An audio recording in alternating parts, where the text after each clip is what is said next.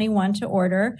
I am the DAS Commission President, Martha Knudsen. This commission meeting is being conducted pursuant to provisions of the Brown Act and recent executive orders issued by the governor to facilitate teleconferencing to reduce the risk of COVID-19 transmission at public meetings.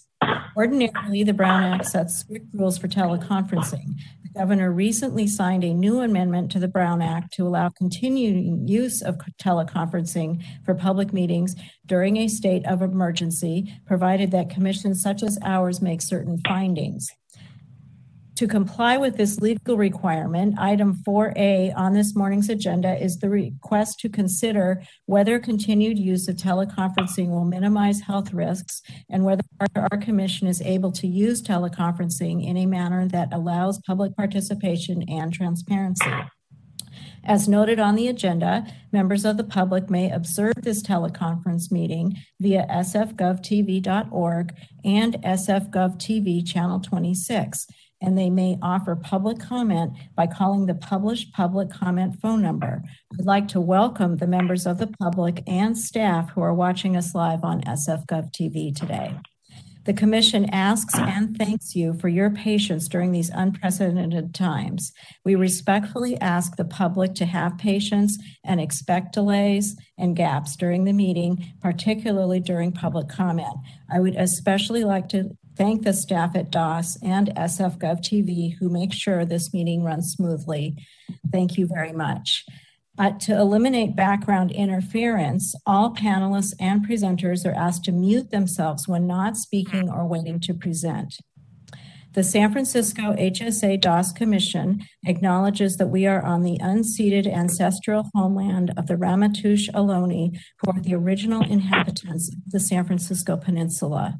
As the indigenous stewards of this land in accordance with their traditions, the Ramaytush Ohlone have never ceded, lost, nor forgotten their responsibilities as the caretakers of this place, as well as for all peoples who reside in their traditional territory. As guests, we recognize that we benefit from living and working on their traditional homeland. We wish to pay our respects by acknowledging the ancestors, elders, and relatives of the Ramaytush Ohlone community and by affirming their sovereign rights as First Peoples. Before I ask our secretary to take the role, I want to thank Elizabeth Labar, who's actually a commission secretary for the HSA, Human Service Agencies, for filling in as an acting or substitute commission secretary for DAS. She and all the staff got us prepared for this meeting, got all of our materials online, got our agenda out duly noticed, got all of our people together today. So we just want to really thank you for stepping up and volunteering to do this extra work. So with that, I'll ask you to go ahead and take the role for us. Thank you. Thank you, President Knudsen, and it's my pleasure to be here. Commissioners, please respond with present when I call your name. Well, President Martha Knudsen. Present. Great. Vice President Janet Spears. Present. Commissioner Sasha Bittner. Present. Commissioner Wanda Jung. Present. Commissioner Michelle Carrington. Okay, not present. Commissioner Nelson Lum. Present. Commissioner Barbara Sclar. Present. And our Executive Director, Kelly Dearman. Present. President Knudsen, we have a quorum. Great, thank you. Commissioners, the next item, item 3, is communications. We'd like to provide further instructions for the public comment process. Public comment will be available on each item on this agenda and during general public comment. Both Channel 26 and sfgovtv.org are streaming the number across the screen. Each speaker will be allowed 3 minutes to speak. Comments or opportunities to speak during the public comment period are available via phone call. During each public comment period, viewers and callers will be instructed to call 415-655-0001, access code 146-018-6577 then enter pound, and then pound again. When connected, you will hear the meeting discussions, but you will be muted and in listening mode only. When your item of interest comes up, dial *3 to be added to the speaker line. Best practices are to call from a quiet location, speak clearly and slowly, and turn down your television or radio. You will have 3 minutes to speak. You will be informed by the moderator when you have 30 seconds left. After 30 seconds, you will be muted and placed back to the listening mode. Alternatively, public comment can be submitted by email to me, elizabeth.labarre@sfgov.org, and my last name is Labarre. If you submit public comment via email, it will be forwarded to the commission and will be included as part of the official docket. Are there any other communications from the DOS commissioners at this time?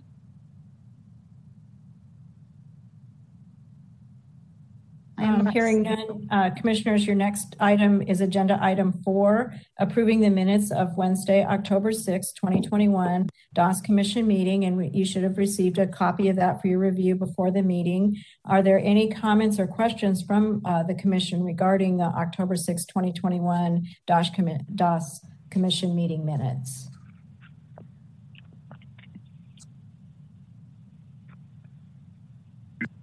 Hearing none, Madam Secretary, do we have anyone from the public who wishes to comment on this item?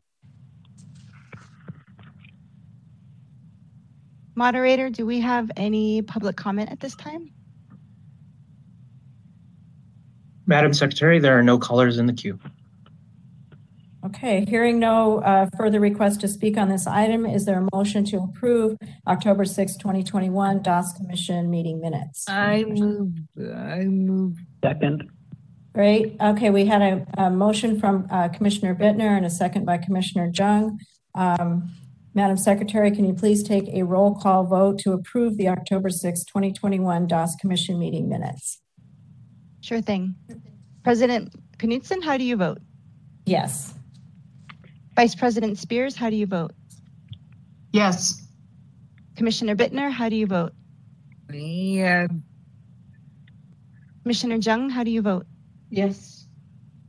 Commissioner Lum, how do you vote? Yes. Commissioner Sclar, how do you vote? Yes. President Knudsen, we have a quorum. Great, thank you. Approval. Commissioners, your next item is agenda item 4A, a resolution making findings to allow teleconference meetings of the DOS Commission. On September 16, 2021, the governor signed AB 361, a bill that amends the Brown Act to allow local policy bodies to continue to meet by teleconferencing during a state of emergency, provided that the public bodies make certain findings at least once every 30 days. San Francisco continues to operate under Mayor Breed's emergency order of July 31st, 2020, which prohibits in-person public meetings other than Board of Supervisor meetings to ensure the safety of policy body members, city staff, and the public. The DOS Commission has met remotely during the COVID-19 pandemic in a manner that allows public participation and transparency while minimizing health risks that would be present with in-person meetings. Under the recently signed amendment to the Brown Act, if the DOS Commission will continue to meet remotely, we must find there are still risks for meeting in person, and that the DOS Commission resolves to teleconference in a manner that protects the participation rights of the public. Are there any comments or questions from the Commission regarding item 4A? Yeah, I have a question. Do you know how long this may go on? I'm all bored. Can you repeat that last one? Yeah, I do not know how long this will go on, Commissioner Bittner. I don't know if our executive director has anything she'd like to add to that, any information, recent information on it. Thank you so much, President Knudsen. No, we do not know how long it's going to go on. I know there has been a lot of discussion about being able to have hybrid meetings to increase participation and accessibility, but at this point, we're still in the place of having to vote on this every month while we figure it out, and also with the new rise of the Omicron variant, we're really just in a wait and see mode. But as soon as I know, I will let you know. Yeah, and I'm all for it. You know, I'm always but yes. You know, but I'm just curious because when you do longer, do better. Yeah, I agree with you. All right. Any other comments from the other commissioners on this resolution? Then, Madam Secretary, do we have anyone from the public who wishes to comment on this item? Madam President?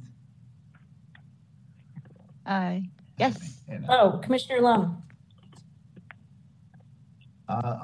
My concern is that prior to the teleconferencing that we we've been utilizing, at least the two meetings that I attended, there were a substantial number of public attendees at those meetings.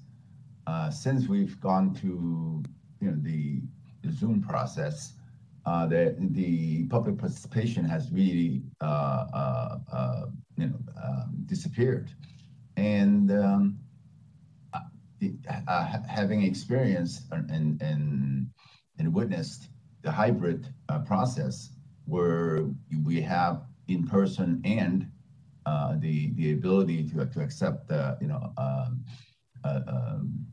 participation by by Zoom, the number of participants generally would increase, and I think we should strive to have the maximum number of people participating, and all witnessing our way of conducting our business as much as possible. So I think the public deserves to know when we all are we actually looking at the stats to base that using that as a base upon when and if we're going to open up to a in-person meeting, or are we waiting for national policies to dictate whether or not we're going to have an in-person meeting? Can I respond to that? Please, yeah. Sure. Please go ahead. Commissioner Lum, totally agree with you that we also want and appreciate all the participation we can get. We are following our local policy and what the mayor is asking for at this time. We do know that we can't go back to in-person meetings until such time as all commissioners have followed the vaccine mandate, which I know we are working on now. And then from there, we will decide, we meaning staff and the commission, when we should go back to in-person meetings. But I do think, given the makeup of this commission and the population that we serve, that I absolutely agree with you that we should be doing a hybrid type of meeting, and that's what we're trying to figure out. Okay, thank you very much, and thank you for the conversation. I think this just does is evolving every month, so it's good to be recognizing the different situations every month. I don't know that we gave an opportunity for public comment on this issue before we call to approve the resolution. So did we want to? Do we have anybody that wanted to make public comment? Moderator, please open the phone line for public comment. We will allow some time for callers to submit their request. Moderator, do we have any callers in the queue? Madam Secretary, there are no callers in the queue. Okay, great. I'm hearing no further requests to speak on this item. Is there a motion from commissioners to adopt a resolution finding that city officials continue to recommend social distancing and that the DAS Commission will continue to meet by teleconferencing with opportunities for public participation? I move, Debbie. Second. Moved by Commissioner Bittner, seconded by Commissioner Sclar. Madam Secretary, can you please take a roll call vote to approve the proposed resolution making findings to allow teleconference meetings? President Knudsen, how do you vote? Yes. Vice President Spears, how do you vote? Yes. Commissioner Bittner, how do you vote? Yes. Commissioner Jung, how do you vote?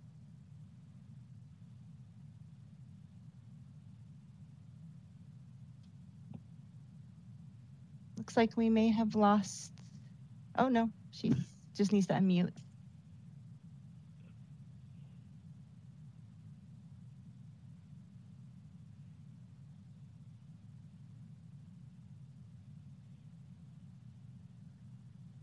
Commissioner Jung, can you hear us?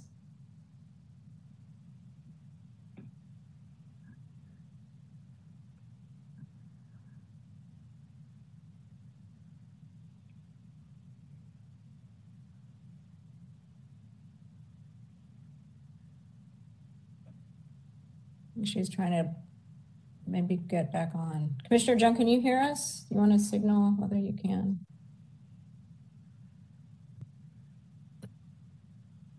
If she's having trouble unmuting, the host can unmute her. She is unmuted, so.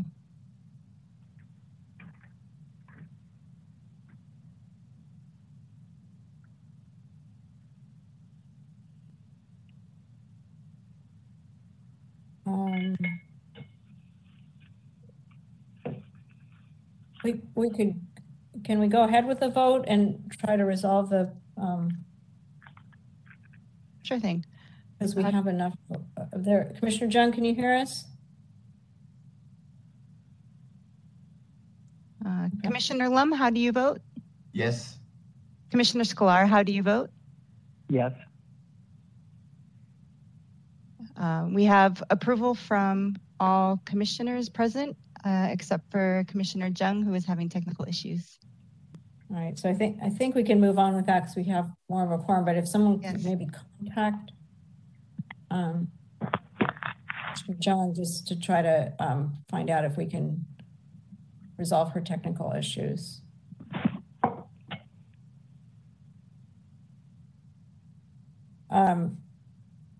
But I'll go ahead and move along here. Item 5 is the Executive Director's Report. Okay, thank you.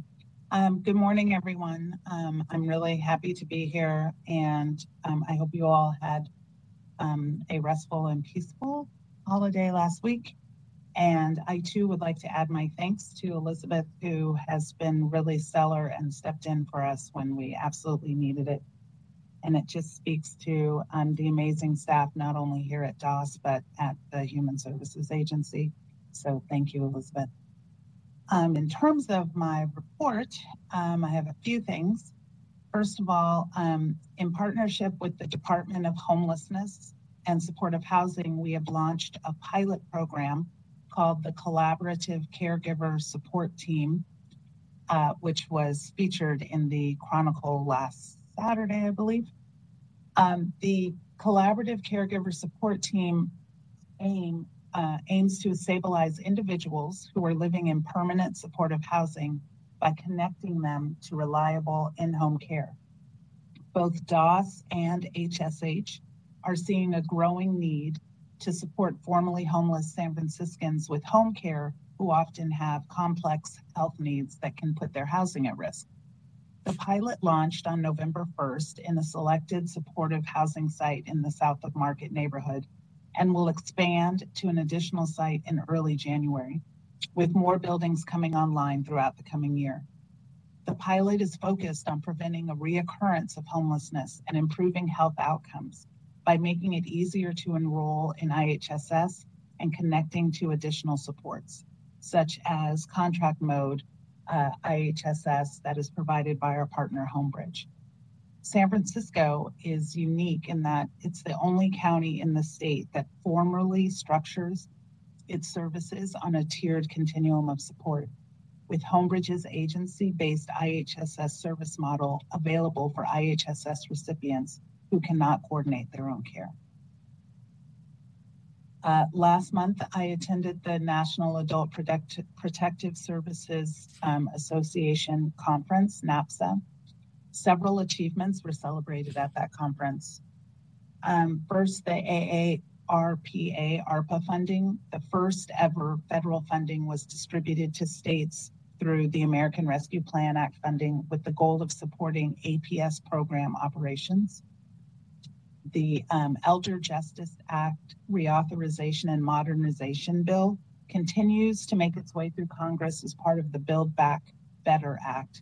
Currently, the bill has funding set aside for APS operations, the long-term care ombudsman, medical legal partnerships, and funding to address social isolation.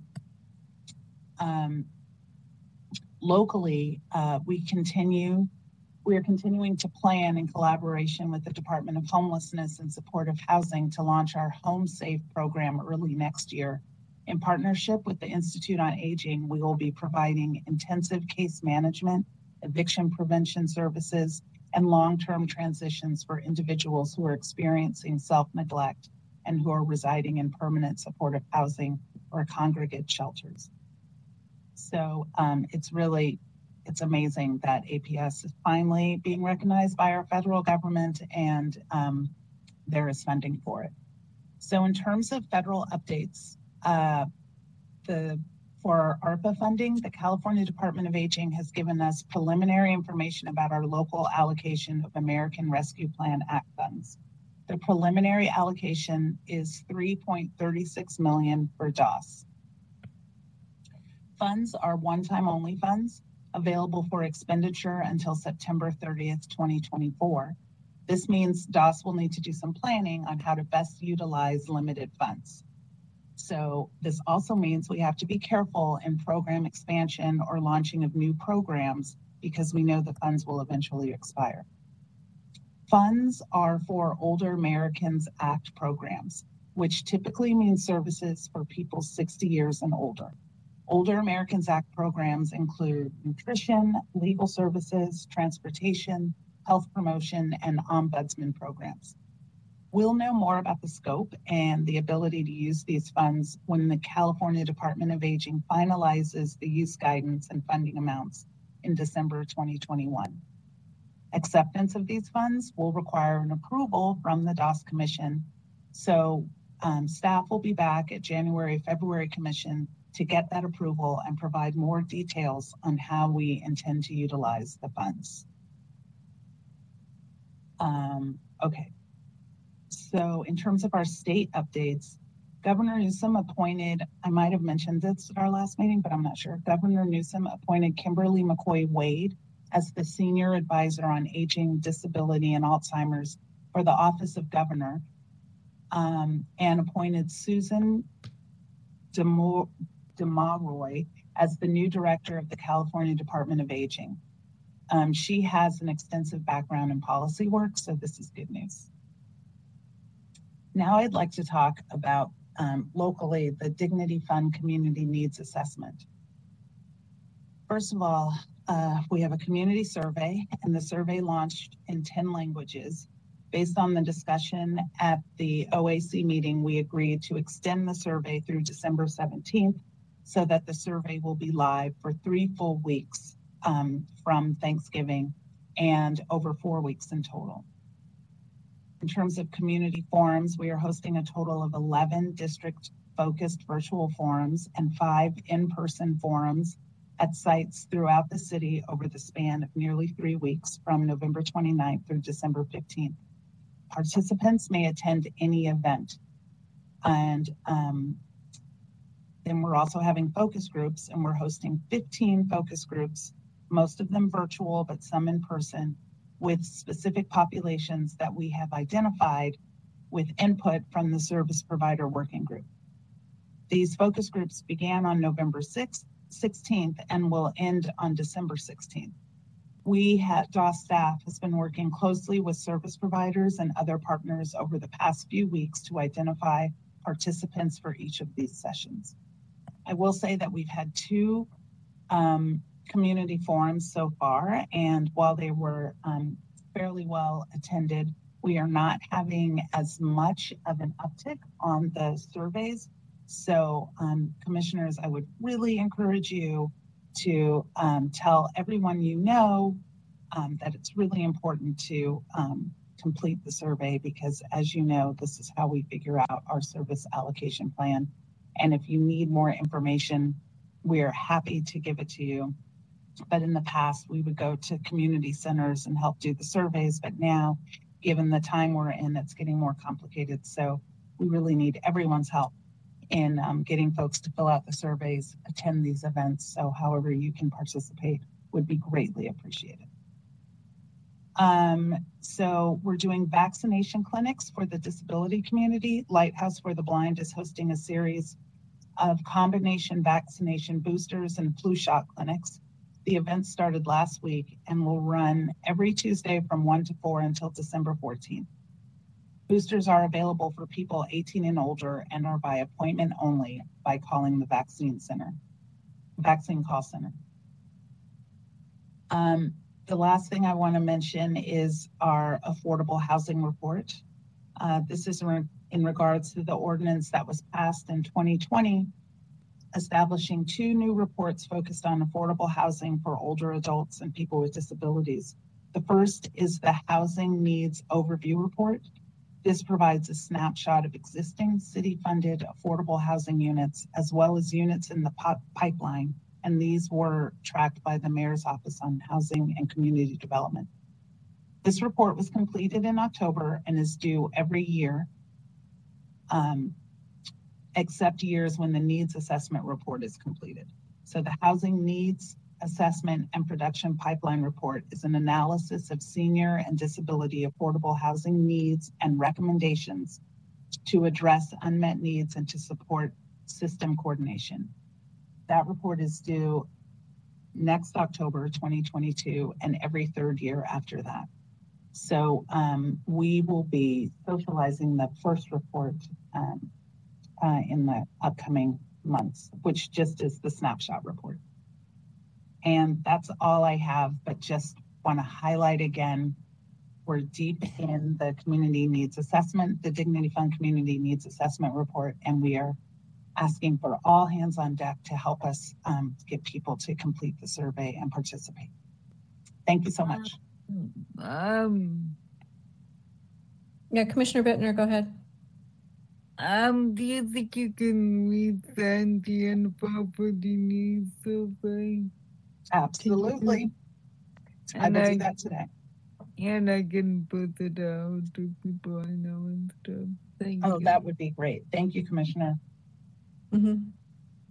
And yeah, I want to also just thank you for everything you just said and all the work that's going on there, especially around that description around the work on homelessness, which I think a number of us probably saw an article in the Chronicle highlighting a very unique program that was good to read and very proud to see that.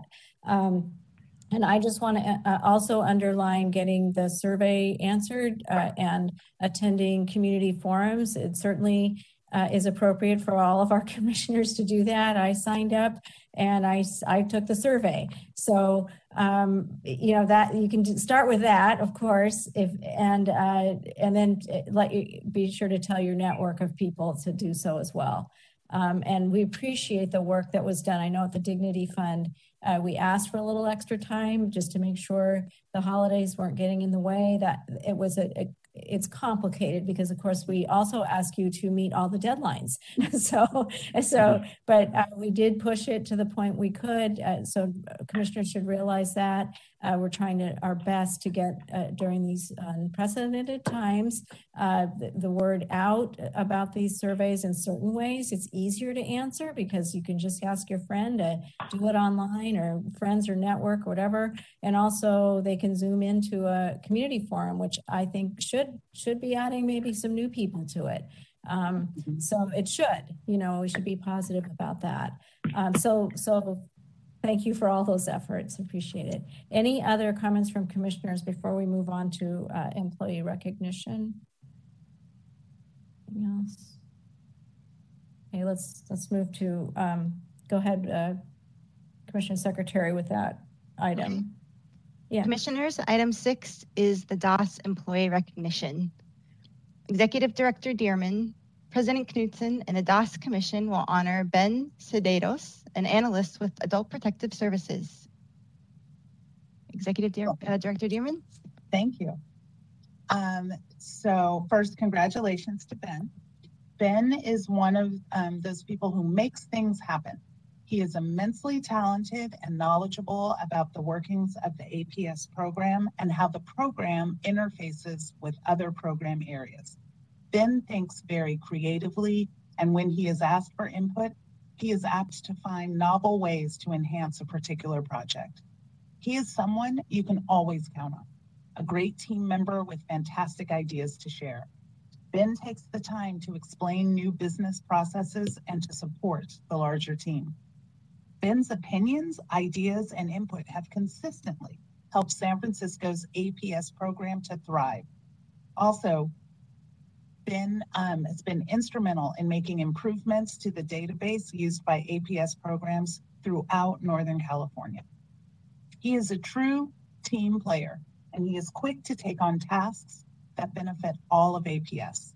He is actively involved with the APS administrative and leadership teams, as well as being a champion of the city's trauma-informed systems early adopters and the APS Healing Organization Work Group. He is eager to offer assistance when special projects arise and quick to resolve program issues. He is thoughtful, kind, and respectful in all of his communications. Ben possesses all of the qualities that make for a stellar employee, including a very sharp mind, organizational skills, flexibility, knowledge, timeliness, and a team-centered attitude. It is a true benefit and pleasure to work with Ben. Thank you so much, Ben. Congratulations on behalf of all of us. And again, on behalf of the commissioners, thank you so much for the work you do under one of the most difficult, I think, areas to work in, and everything that is being described to you as the kind of employee we would want working there. So thank you so much for that, and we appreciate seeing you today. I don't know if you wanted to make any comments. I can see you.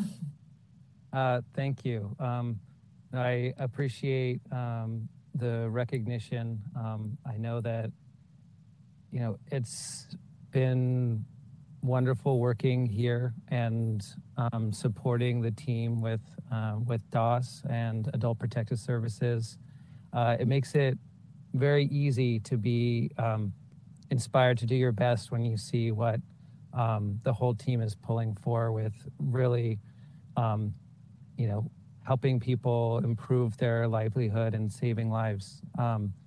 So I'm happy to be here, and I feel very fortunate. And I also feel very glad that I'm wearing this mask, so you can't see how I'm getting a little red from the compliments. Thank you. Thank you, Ben. Are there any other comments from the commissioners before I move on? No, but thank you so much for everything. Yeah, congratulations, Ben. Thanks for all your hard work. Commissioners, item 7 is the Advisory Council report presented by the Advisory Council President, Diane Lawrence. Good morning, commissioners and Executive Director Dearman. I'm going to report today on 2 meetings, our October and our November meetings. And in my report, I've broken out the key factors for each meeting, so it'll make it easier to understand. We had no action items. I wanted to start with membership, and I wanted to share some sad news for the Advisory Council. We lost in late October one of our longtime members, Betty Hammond. And Mrs. Hammond was, had been on the Advisory Council since the mid 2000s. She served on our Joint Ledge Committee. She also was a member of the senior legislature. So she will be a hard act. She'll be hard to replace. She, in her background, she had been a nurse. an instructor at Lone Mountain College, a social worker, and a community advocate. And when I asked, when we announced her passing to members of the council, we received a number of compliments, and I just wanted to share key words, especially after listening to Executive Director Dearman's comments on the employees of the month, on the employee of the month. People said that she gained, she used to attend some of the classes on aging at Cal, and when there were small group sharings, the group always said they learned so much from her. She had a clarity of thought and was tenacious. She was great about clarifying things. She kept us on task. She was our ex officio parliamentarian. She was friendly, helpful, detail-oriented, persistent, positive, supportive, warm, enthusiastic, and patient. She also had a sense of style that we all looked forward to seeing her each month. So she is a commission appointee, so we will be looking to, we will be trying hard to replace her, although she's irreplaceable. So I just wanted to share that information with you. We continue to work with the supervisors. We haven't gotten any updates from Supervisors Melgar or Safai, although I've reached out with Supervisor Safai as a potential candidate, and the information is filed. We still have four. We've heard nothing from Supervisor Chan. Supervisor Preston's chief of staff has been contacted a couple of times. Supervisor Ronan's staff was reminded of the vacancy at a meeting they had with one of our council members. And we're still waiting on Supervisor Walton, and IO Executive Director Dearman, the list, this list of names, and then the letters we have sent. And she has graciously offered to contact the supervisors. At our October meeting, the excuse me, County Veteran Service Officer, Mr. Sims, spoke to and with the council. So we updated the council on the counselors that are in the field and what are in the works for an outreach program in collaboration with the Hub and DOS.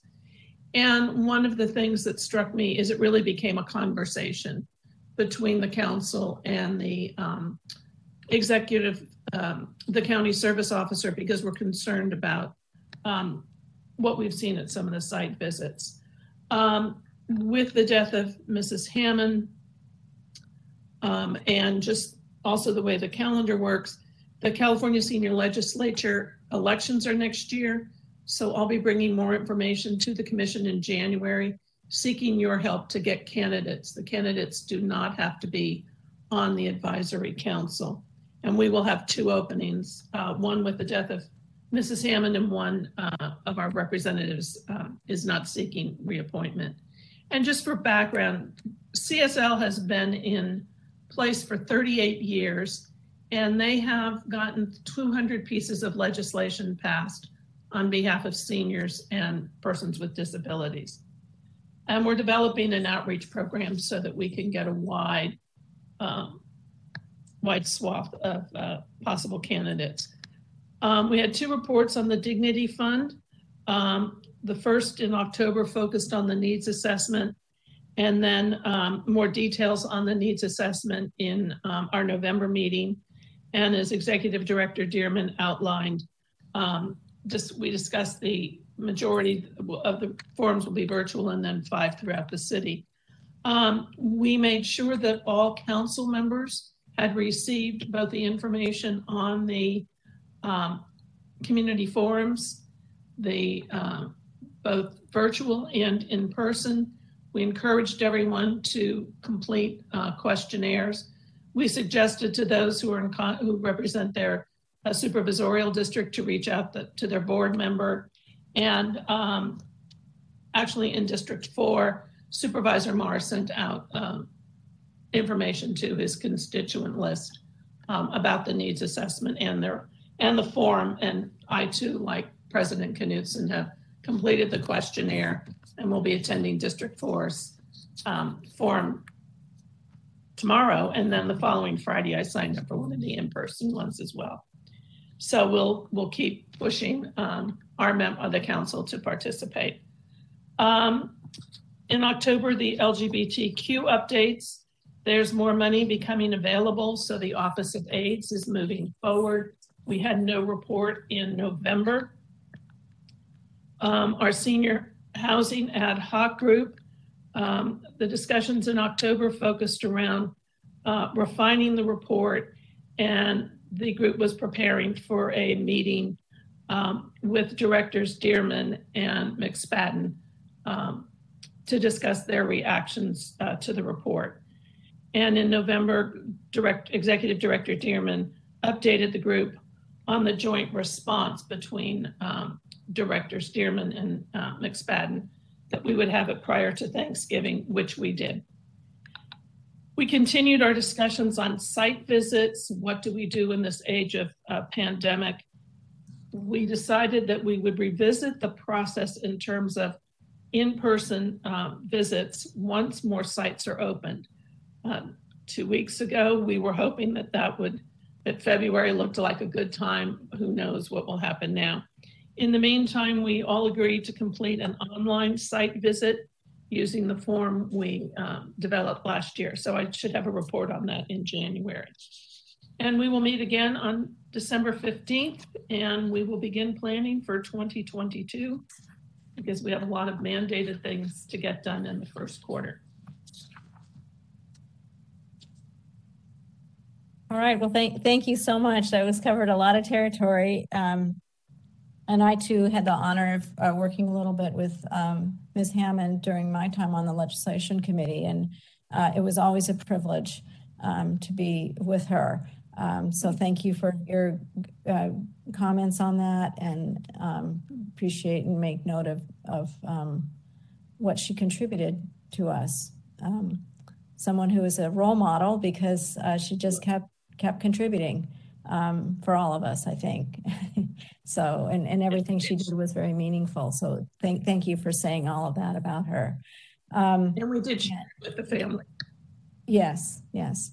Are there any other comments or questions from the commission about the work on the advisory council? Okay, then why don't we have your joint legislative report?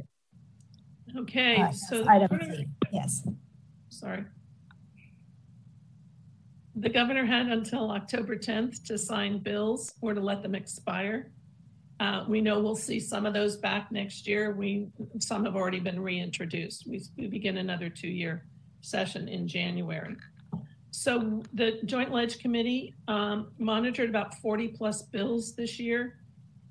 3 were vetoed, and those were paid family leave, weekly benefit amount, and the governor's veto message, which I've included in my report, basically says he was concerned about the new costs that would increase, so that was a concern that they weren't included in the budget, in the Budget Act, but they'll look forward to continue partnership to look at improving the paid family leave weekly benefit amount. Second bill that was vetoed was AB 279, intermediate care facilities, and that was to prohibit ICFs or SNFs from terminating or making significant quality of care changes to its skilled nursing and supportive care services. The governor vetoed this because he was concerned that while he appreciated the protection that the bill would offer to residents of ICFs and SNFs from involuntary transfer, he was concerned about the unintended consequences for people it intends to serve, especially if a facility is just short of bankruptcy. And lastly, SB 675, property taxation, automated clearinghouse programs. This was one of the bills that the council supported, which it would have authorized a Board of Supervisors to adopt a resolution ordinance to implement monthly property tax payment program. And the governor in his veto message said that there are basically existing options, both at the public and private level, for property owners who struggle to pay their bills. 14 were signed into law, and the remaining number have all expired. And as I said, I'm sure we will see these back next year.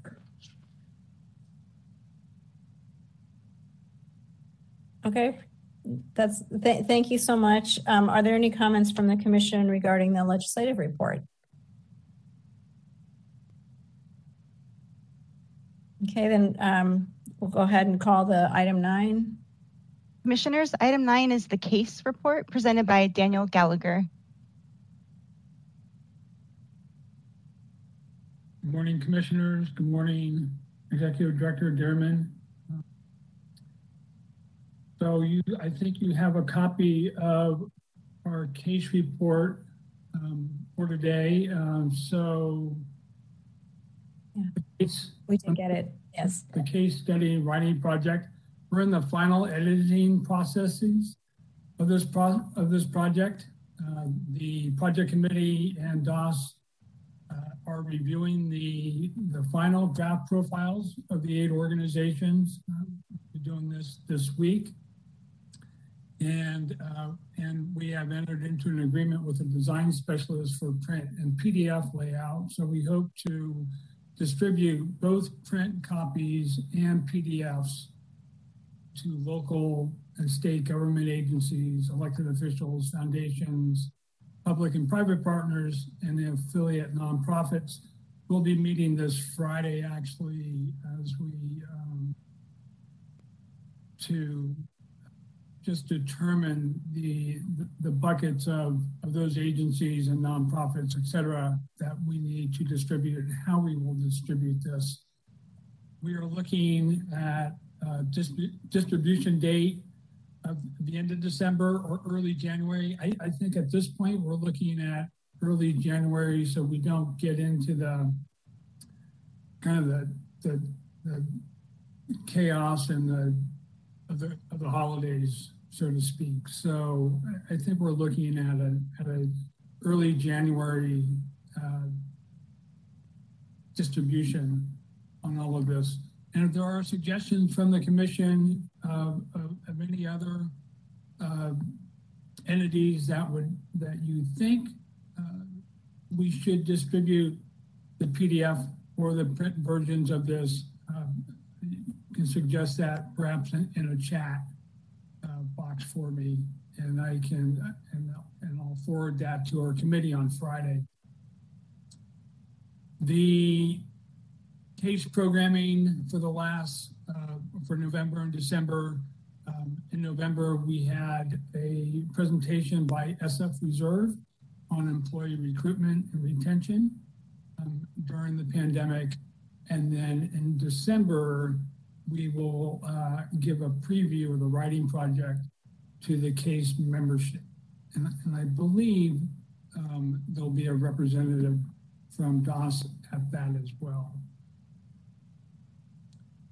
The service provider working group, as I mentioned in the October meeting, we were scheduled to meet on October 27th as part of the Dignity Fund Coalition meeting. That happened. You can see the needs that were identified by the service provider working group have not really changed since my last report to the DOS Commission. And I think some of those have been touched even in this meeting, the importance and the challenges of hybrid work environments, especially as the pandemic continues.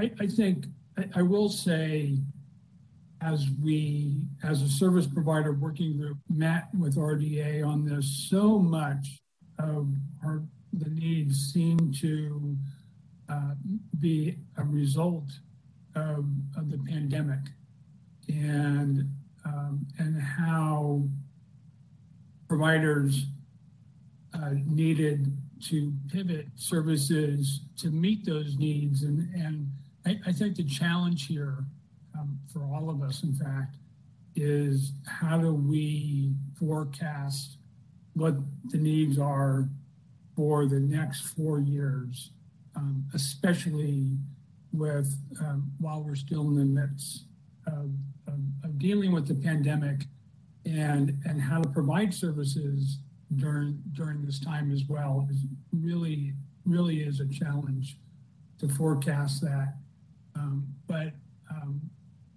So you will note that what the service provider working group provided to RDA is really what we've been talking about for the last 6, 8, 12 months. We did have our key informant interview with the CASE co-chairs, with myself and Fiona Hinze, on October 8th. RDA consulted with the Dignity Fund how to make Zoom meetings more accessible. CASE and the Dignity Fund are sending email notices and links to community listening sessions and surveys as they become available. We are, all the service providers at this point are assisting their participants in completing those surveys and sending out as much information as we can about not only the surveys, but the community forums and the focus groups. And then lastly, both CASE and the Dignity Fund Coalition will provide updates and continue to promote the needs assessment process in their upcoming meetings. And the Dignity Fund meeting is scheduled for today from 2:30 to 4, and the CASE meeting is scheduled for December 13th from 3 to 5 p.m. And that concludes my brief report. Okay, well, thank you, Mr. Gallagher. Are there any questions from other commissioners about the report?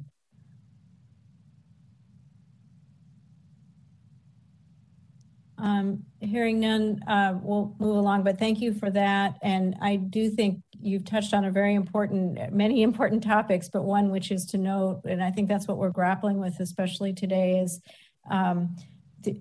how we start to work in this so unprecedented and uncertain future.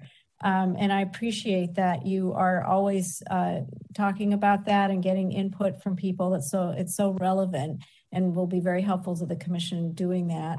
And again, underlining, thank you so much for getting the information about answering our survey for the Dignity Fund and getting people to participate. So that's important this month, but also just giving voice to how complicated all of our work is right now. So that it's always interesting to hear from you. So thank you for that. We'll move on, I think, to item 10, public comment. May I ask a question? Yes, please, Commissioner Sklar. Yes. Just really curious to what's been happening with the employment and recruitment, because I've been in that system for the last 6 months, and two out of three agencies tell me, and these are the for-profit ones, but they're saying they don't even have people to be interviewed for home care, et cetera, for San Francisco citizens. And I was in New York a month ago, and I was hearing the same thing from friends in aging and healthcare. And it sounds like it's a national issue. Do we have any ideas about how to recruit and how to get people maybe from elsewhere, or where to even find employees at this point for home services, home delivered services? So I'm wondering if the report is looking at any of that. Yeah, just from our experience, we have to cast a wide net. It's difficult. Recruiting employees at this time is really hard, and retaining employees is as big of a challenge. I think as necessary, at our agency, we mandated vaccinations, and lost a couple of people because they decided not to get vaccinated. So, and I think providers are grappling with that people decide, either not to get vaccinated or not to work in the current environment. There is a there are so many needs to recruit employees, so many employers.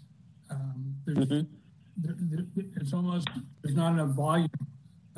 There's just a lot of competition for certain positions, whether those are clinical positions or social work positions or positions, as you just mentioned, people that are willing to go into the homes of people that need help in their homes. It's a difficult proposition, to tell you the truth. And so, no answers yet.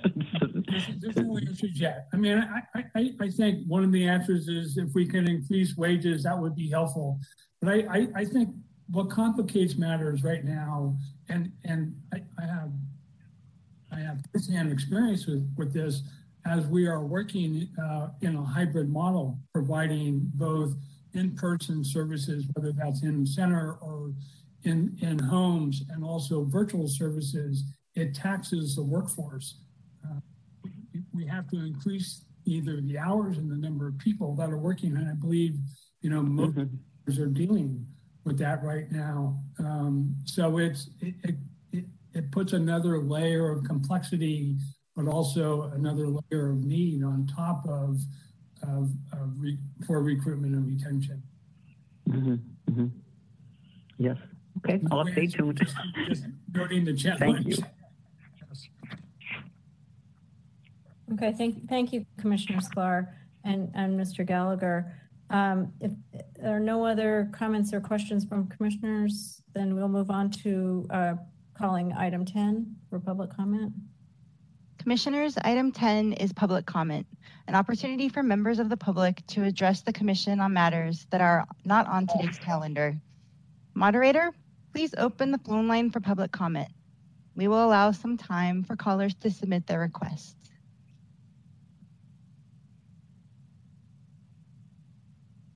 Moderator, do we have any callers in the queue? Madam Secretary, there are no callers in the queue. Thank you, moderator. So we can move on to item 11, which is old business. Commissioners, please indicate by raising your hand if there is any old business that you would like to discuss.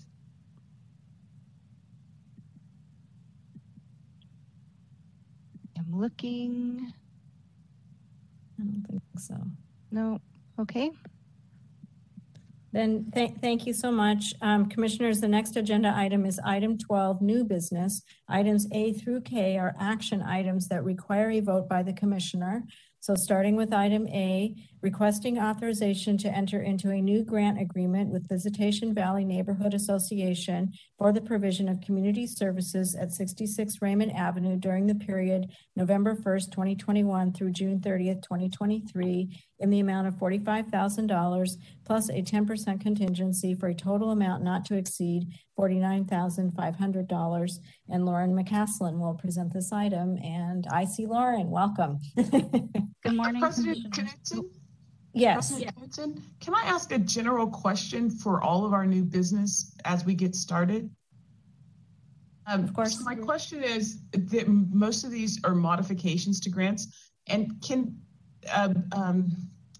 Executive Director Dearman or maybe the presenters, where did these extra dollars come from? I'm just trying to connect the dots of, is this from one of the CARES Acts, or I'm just trying to connect the dots in my head of these additional dollars that we are seeking to approve today. Executive Director Dearman, do you have some information? I will have that answer in about 2 minutes. Hold on, please.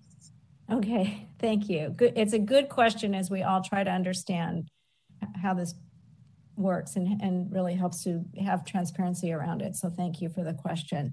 We're on item A, and if it's all right, we'll go ahead with, if that's all right, with Ms. McCaslin's presentation.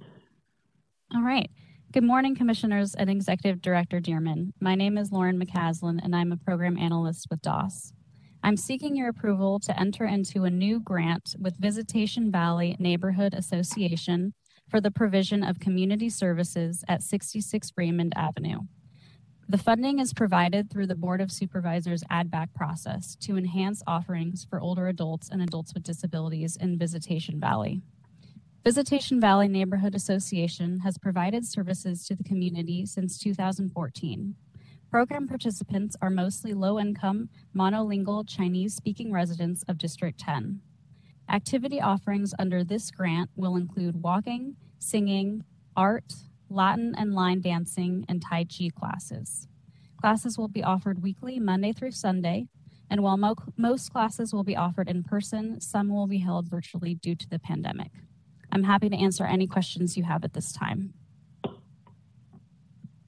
Okay, do we have any questions from the commission? Commissioner Jung. I think, yeah, go ahead. We can't quite hear you.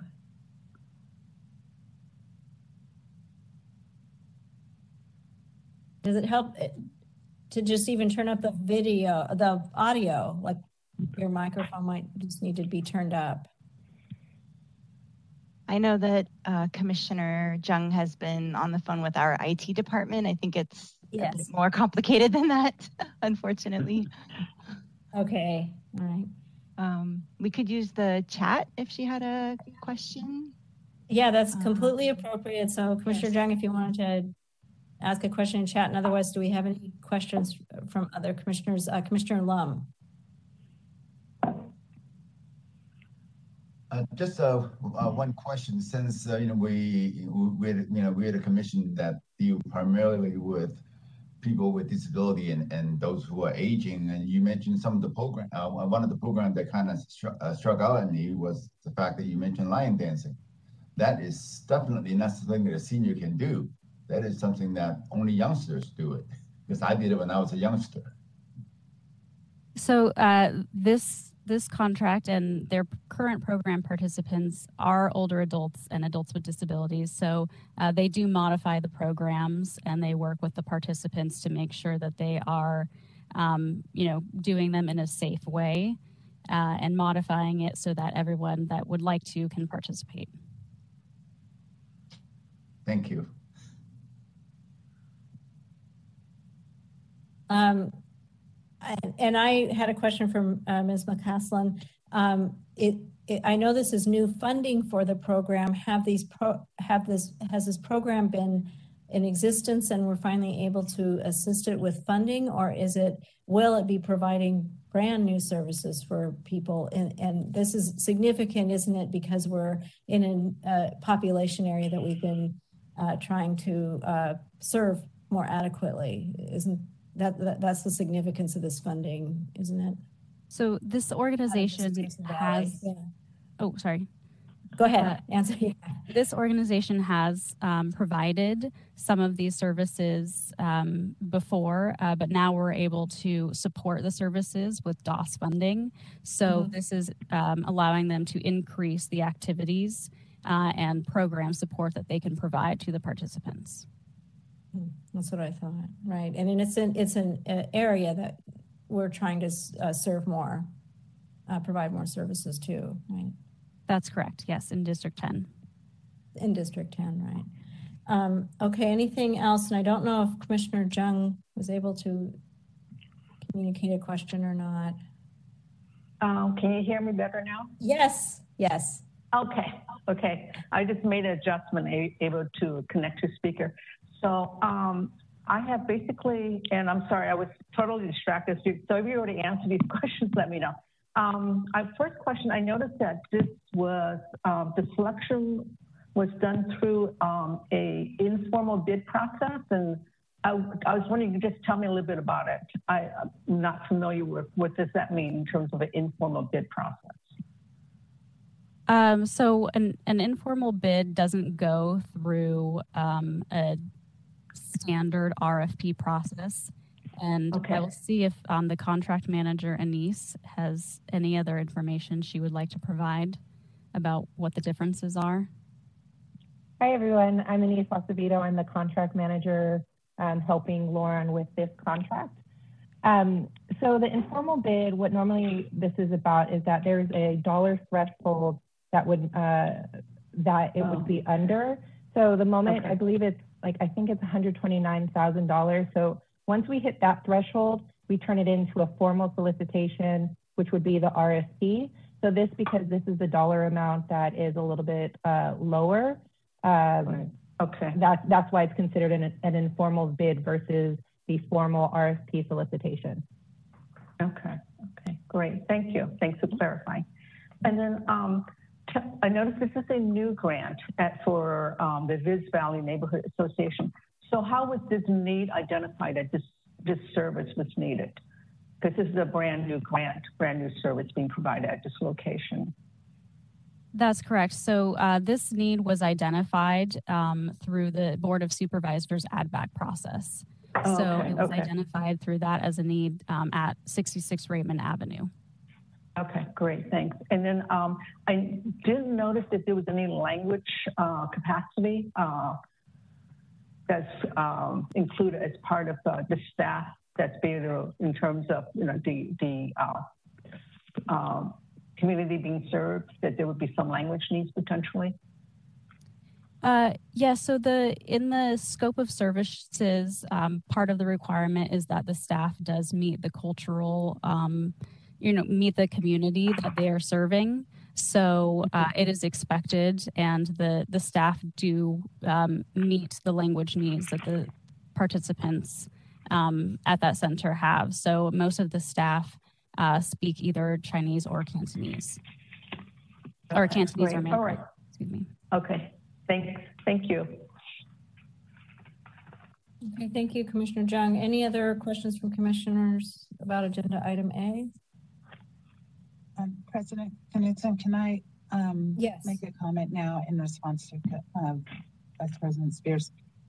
Yes. Okay, so on the first page of all of the memos, there is a funding source that's listed towards the bottom. And so it'll say county, state, federal, contingency, or total. And so, like for this item A, I think it's the contingency. So the funding was already there, and then they're just using the contingency. This is the additional, the 10% contingency. Do you see that? Yes. So okay. So that. Mm-hmm. So this was okay. So yes, that I read. I just didn't know if this was part of the CARES Act or anything of that nature that was bringing us additional dollars. And how those were being distributed. But yes, I read that part. So yes. Yeah. No, I know you do. I'm not trying to say that you no. understand that I'm not saying. So it's just more of the same from where the sources are coming from. Got it. Yes. But I think when we start getting more into the federal funds, that's when we'll really start seeing this ARPA funding, all of it. But for many of these today, I think it's county funds, the contingency, but they're all different. So, anyway. Got it. Okay, perfect. And I'm not totally crazy. All right. No, you're not at all. Thank you. Okay. Thank you very much. Then I think unless we have any other questions or comments from commissioners, we'll move on to calling for public comment on agenda item A. Moderator, please open the phone line for public comment on agenda item A. We will allow some time for callers to submit their requests.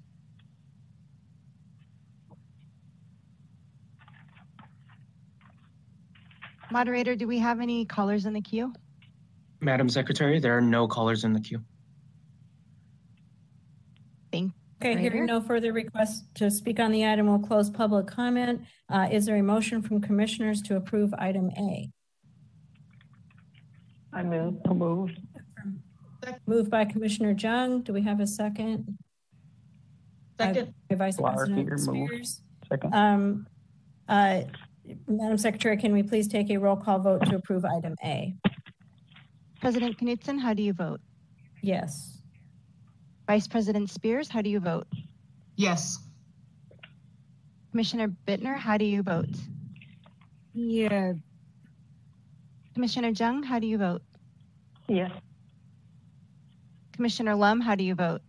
Yes. Commissioner Sclar, how do you vote? Yes.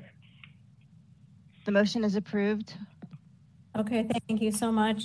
Commissioners, the next order of business is agenda item B and also requires a vote by the commission, requesting authorization to modify the existing grant agreements with multiple providers for the provision of SF Connected program for the period of November 1st, 2021 through June 30th, 2023 in an additional amount of $500,506 plus a 10% contingency for a revised total amount not to exceed $3,186,601, and Paolo Salta will present the item.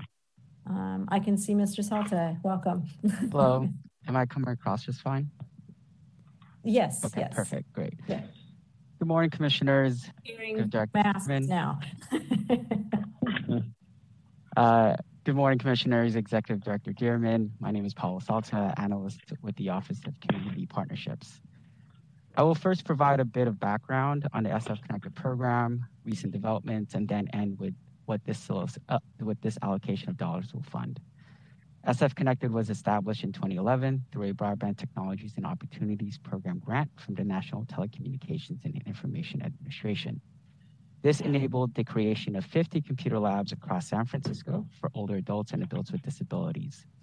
These labs reside in senior and community centers, affordable and supportive housing sites, an adult day program, or Alzheimer's daycare resource centers. These dollars also granted digital literacy training through community-based organizations. The city then supported the continuation of the program through general funds. Now, during COVID, all SF Connected grantees pivoted like all other organizations to continue the purpose of the grant and to bridge the digital divide for our unconnected consumers.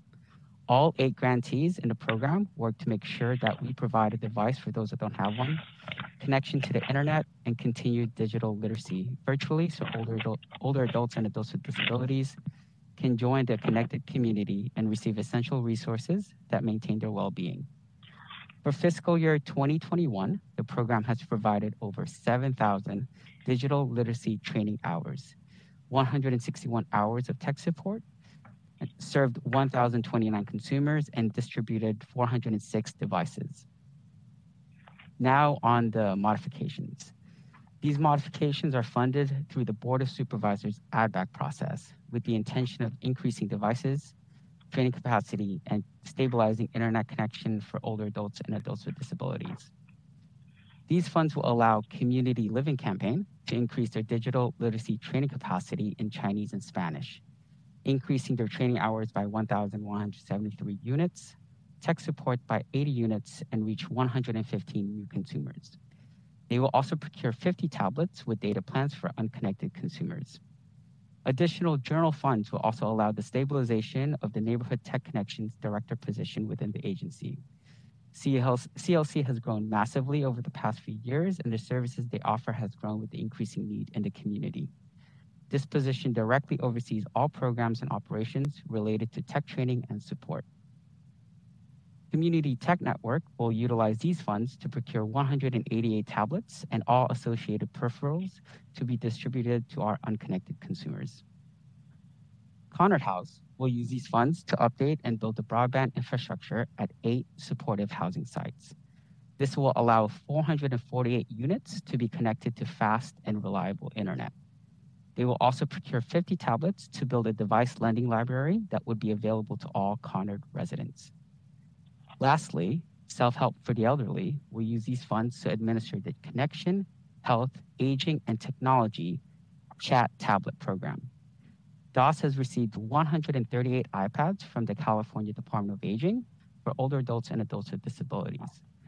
They will be the lead in making sure that all CDA program requirements are followed, policies and procedures are created to equitably distribute the devices, and provide continued digital literacy training and support for all program participants. That concludes my presentation. I seek your approval on this modification, and I'm open to answering any questions the commission may have. Okay, great. Thank you, Mr. Salta. Are there any comments or questions from the commission? One comment. This is excellent. We all know we need to be connected. I think broadband is like water, and I'm happy that we're adding back these dollars. I just have one question. Do we anticipate that we'll get additional dollars from CDA, given, I'll call it, the money that's flowing at the federal and state level? And if so, by when? I don't have the direct answer to that, but we all know that it's coming. To my level, I'm not aware of when it can happen, but I know for sure that CDA is fully looking into expanding services in this space. Right now, what I can speak to is, of course, increasing the kind of the tech chat program. They're also infusing a lot more dollars to support tech training. So they're, as a state agency, looking into vendors statewide that would serve AAAs throughout the whole state. So there's that in my level right now, but I know, and I can hear that more dollars are coming down the pike. Thank you, Mrs. Salta. Okay, Commissioner Jung. Yes, I totally agree that the service is really important, and I'm really pleased to see that we're able to get this additional devices and services. I just have more of a process question. I noted that the specific modifications are listed in the cover, but in terms of looking at the attached attendance for the different organizations, there's no specific information that's in that talks about the modification. So, in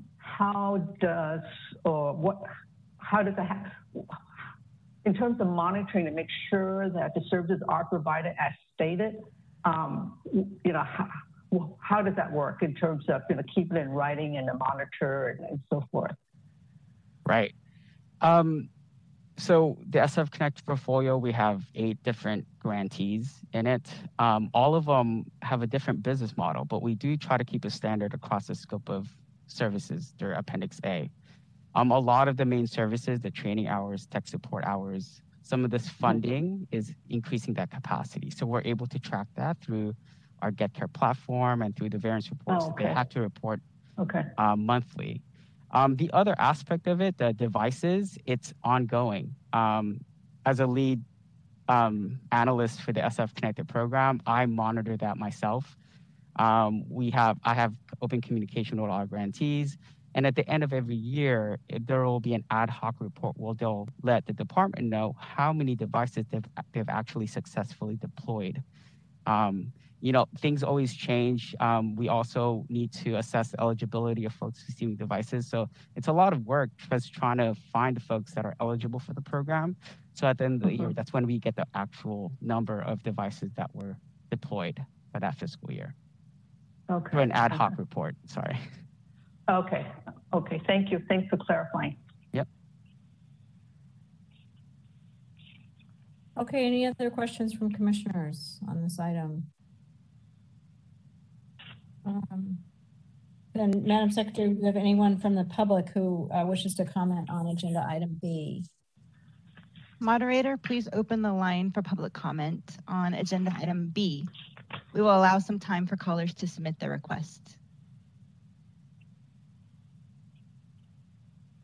Moderator, do we have any callers in the queue? Madam Secretary, there are no callers in the queue.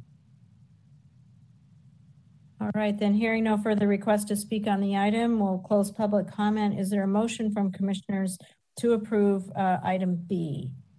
So moved. I got 3 voices at once. I'm going to recognize Commissioner Bittner as moving, and I think Vice President Spears seconded, so thank you. Madam Secretary, can you please take the roll call vote to approve item B? President Knudsen, how do you vote? Yes. Vice President Spears, how do you vote? Yes. Commissioner Bittner, how do you vote? Yeah. Commissioner Jung, how do you vote? Yes. Commissioner Lum, how do you vote? Yes. Commissioner Sclar, how do you vote? Yes. The motion has been approved. Great. Thank you so much, Commissioners. The next order of business is agenda item C and also requests a vote by the Commissioners. Please requesting authorization to modify the existing grant agreement with the Bayanihan Equity Center, BEC, for the provision of the Community Services Program for the period of July 1st, 2021 through June 30th, 2023 in the additional amount of $198,130 plus a 10% contingency for a revised total amount not to exceed $1,405,135. And Mr. Salta will present this item. Thank you, Commissioner. Thank you. Yes. Paolo Salta, analyst with the Office of Community Partnerships. This modification is funded, again, through the Board of Supervisors add-back process and will allow the hiring of a full-time caseworker that will primarily focus on housing assistance within the Community Services Program. Bayanihan Equity Center has experienced an increase in demand for housing assistance in the last 2 years.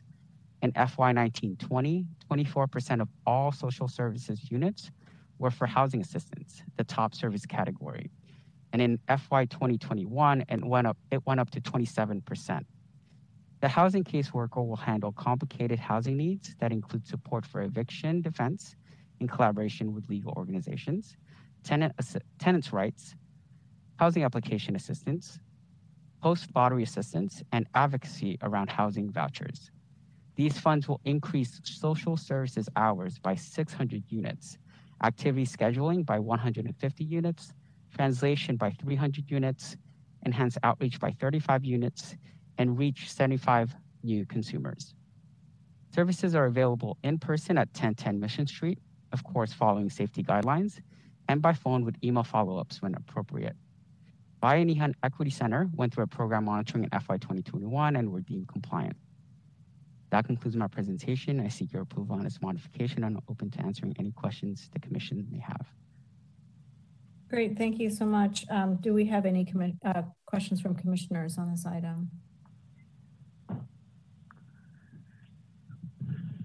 Okay. I guess I had one question just about, you definitely answered sort of my question about it was specific housing. Has the center always addressed housing issues, or is this a relatively new need? Are we able to fund something that they've, or do they identify a particularly higher need for housing in this center? They've always provided housing assistance through the Community Services Program, and it's really just expanding their capacity to serve and focus one worker for housing needs because it's exponentially has increased for that organization. But they've always provided housing assistance through social services to help people connect to the housing services that they need. Exactly. And where is this? Where is 1010 Mission? It's in Soma, around Powell, Soma area. And Bayanihan Equity Center, they've worked with housing, affordable housing sites around their neighborhood. They've always tapped into with regards to other social services needs, where social services are not available in particular housing sites. So they really have a network, a great relationship with other housing providers and SROs in the neighborhood there. Okay, great. Thank you so much just for my own information. And I do understand that area, and I thought it was in that area. I just wanted to clarify that, so thank you. Any other questions from commissioners before we move on to public comment on agenda item C? And let's move on to that.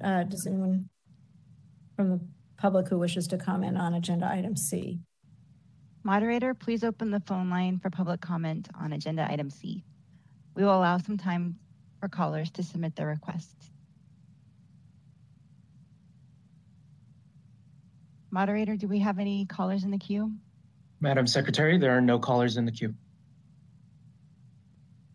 All right, hearing no further requests to speak on the item, we'll close public comment. Is there a motion from commissioners to approve item C? things. Seeing moved by Commissioner Jung, a second by Commissioner Lum. Thank you. Madam Secretary, can you please take a roll call vote to approve item C? President Knudsen, how do you vote? Yes. Vice President Spears, how do you vote? Yes. Commissioner Bittner, how do you vote? Yes. Commissioner Jung, how do you vote? Yes. Commissioner Lum, how do you vote? Yes. Commissioner Sclar, how do you vote? Yes. The motion is approved. Okay, great. Thank you so much.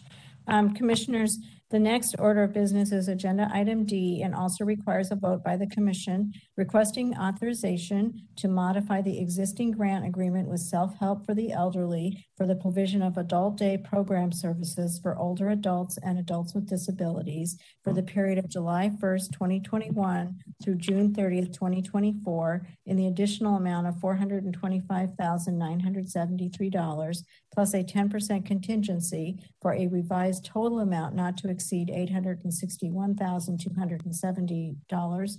And Teresa Ballesteros will present this item. Do we see Teresa? Yes, I do. Welcome. Good morning, Commissioners and Executive Director Dearman. My name is Teresa Ballesteros. And can you turn up your volume just a little bit? Okay. Can you hear me? Yes. Okay. Maybe a little closer, yeah.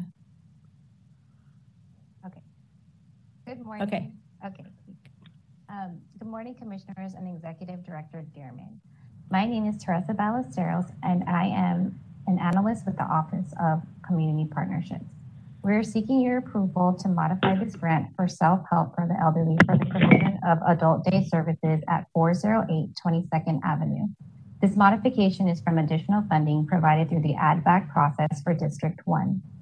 Self-Help for the Elderly adult day services includes an adult day program, adult day health care, and Alzheimer's Daycare Resource Center. We currently fund their adult day program and Alzheimer's Daycare Resource Center. The services provide opportunities for socialization, activities, personal care, and supervision to support community living for older adults and adults with disabilities, as well as respite for their families and caregivers. The population served is primarily low-income, minority, monolingual, or bilingual Chinese-speaking clients. Self-Help's adult day services are currently being provided in a hybrid model, in person and remotely, to meet in-person centered care needs. The modification will be used to hire an additional social worker and a rehabilitation aide, increase therapy hours for speech therapists, and to support therapy hours for the center's physical therapists and occupational therapists. With these additional staff support, the adult day services will be able to provide an additional 1,500 hours of services annually to program participants. I'm happy to answer any questions you have at this time. Okay, thank you so much. Are there any questions or comments from the commissioners on agenda item D? Commissioner Jung. I have basic two questions. One is, I noticed that the amount of the modification is much higher than the original grant amount, which is unusual in terms of grant modification. Can you explain or give a little bit of background as to why that is? Well, they're hiring several positions, and then there's also additional funding from MOHCD of $100,000 annually to also provide additional funding. Okay, so basically, because there was additional funding, you can basically increase services. Is that kind of the why that was able to happen? I don't have the answer to that, but I can find out. Okay. All right. Back to you. Okay. The other question I had is, I noticed as you had presented, that this will, the modification will allow for additional 1,500 hours of ADP services. I noticed that, however, the number of consumers being served is the same. It's just that the hours are going to be increased. Yes, and I think it's also because of the hybrid model, they're doing it at a reduced capacity. For instance, like in person, pre-COVID, They had a daily average of in-person of 65 participants per day, but because in person, they have to be at a modified or reduced capacity. And right now they're doing an average of 30 persons daily with a maximum of 38 per day with social distancing. Oh, I see. Okay, great. All right, fine. Thank you. Thanks for clarifying. Any other questions from other commissioners? Then I had a question too, just to get a sort of a picture of this, because now we're talking about a hybrid model for respite care, and that seems so challenging. So one would think respite care was where you could go to the center, and now you're trying to do that virtually. Are there more people requesting that service virtually? So are we, you sort of answered that question by saying there are a lot less people at the center, but can you give us kind of just a sense of how the service is being provided at this point? Oh, so the remote services include the virtual Zoom exercise, weekly COVID-19 checks, telephonic health monitoring, weekly frozen meal deliveries, and for the respite for the caregivers, they just give virtual caregiver support groups. And then they also deliver PPE supplies and activity packets for the participants to do at home. Mm-hmm. So a lot of the respite care is being handled virtually. Yes. We've adapted to that. Okay. Yeah, it's mostly just for support for the caregivers. Mm-hmm. Mm-hmm. No, that just to give us a sense of how that's working out. Yeah. That's interesting. All right. Anything else from other commissioners? Questions on this item? Then, Madam Secretary, do we have anyone from the public who wishes to comment on agenda item D? Moderator, can you please open the line for public comment on agenda item D? We will allow some time for callers to submit their request. Thanks.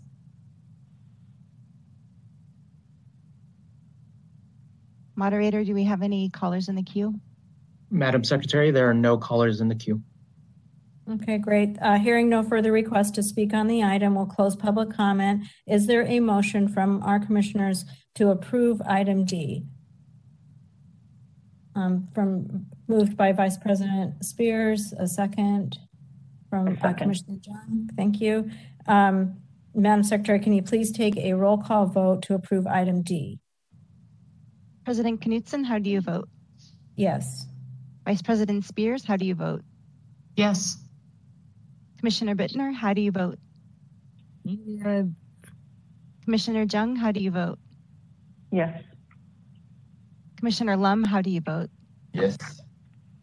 Commissioner Sclar, how do you vote? Yes. The motion has been approved. Okay, great. Thank you so much.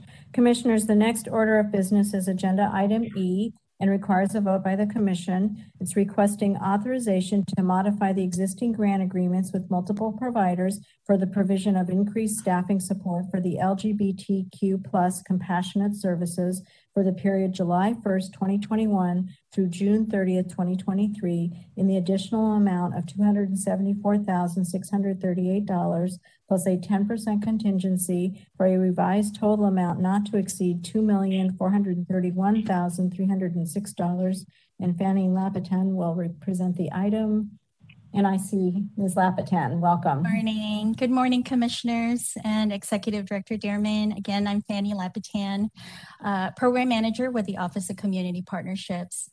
Thank you for your time today. We are requesting authorization to modify two of our existing grants, one with Curry Senior Center and then the other one with Shanti Project. Both will increase staffing support to their LGBTQ+ services. The funds that we're using to modify these are coming from the mayoral enhancement as well as CODB increases. So I'll start with Curry Senior Center. We have multiple contracts with them, but The one we're modifying is their community services program. That program offers a variety of activities and services to older adults and adults with disabilities. The program helps them stay active and engaged with the community while also enhancing their mental and physical well-being. The community service program provides activities like educational presentations, social events, exercise classes, and support groups. Translation services are also provided there to those who need assistance filling out forms, applications, or translating letters for individuals.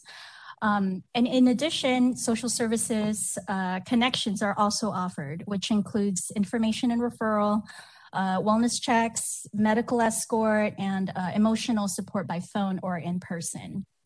The Curry Senior Center, located in District 6, serves a diverse group of participants, including the LGBTQ+ community. And then our other contract with Shanti Project, which is also in District 6, they have an isolation prevention services for LGBTQ+ older adults and adults with disabilities. That program provides supportive services to address the emotional, behavioral, health, and social isolation challenges faced by the LGBTQ community. The program offers care navigation that includes information and referral assessments. They do care coordination. They match client volunteer peer supports.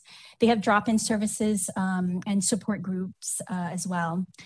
Their peer support uses volunteers to outreach and connect with those who may be reluctant to seek traditional health and social services. And then the program also offers support programming that includes activities like long-term HIV survivors groups, trans and gender non-conforming Zoom meeting, I think it's called Ageless. They do yoga, they have movie day, holiday celebrations, group outings. They also have meditation, grief, and loss counseling. So the modification to these contracts that we're requesting authorization for will add funding to help increase staff in order for the programs to really meet the increased needs of participants as a result of the pandemic. We know that the pandemic has roughly doubled the number of individuals seeking services from Curry Senior Center and Shanti, and that staff time and needed resources has drastically grown because of the need to take COVID precautions and even provide services remotely. The additional funding for Curry will help to add one staff, specifically an LGBT program manager, who will be responsible for program design, implementation, and supervision of programming specific to LGBTQ participants. Examples of those programs would include quarterly outings. They have trans and gender non-conforming social and support services. They will have a LGBT women's program, and then they'll have annual social celebrations planned for LGBTQ participants.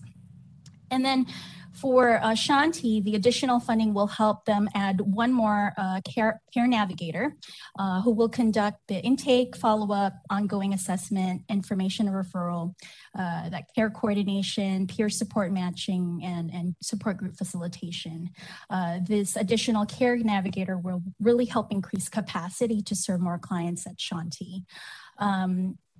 Additional funding for both of these contracts will really help increase staffing support that will address gaps in services for the LGBTQ+ community who face higher rates of social isolation, depression, and anxiety among San Franciscans. So with that, I'd be happy to answer any question the commissioners may have. Okay, great. Thank you so much, Ms. Lapitan. Are there any comments or questions from the commission?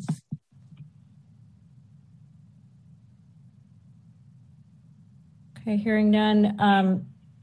Did I hear some question? Okay, Madam Secretary, do we have anyone from the public who wishes to comment on agenda item E?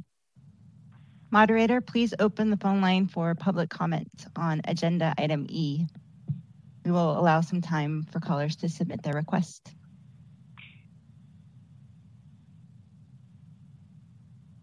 Moderator, do we have any callers in the queue? Madam Secretary, there are no callers in the queue. Okay, great. Thank you. Hearing no further requests to speak on the item, we'll close public comment. Is there a motion from commissioners to approve item E? So moved. From Commissioner Sclar, and a second from Commissioner Lum. Thank you. Madam Secretary, can we please take a roll call vote to approve item E?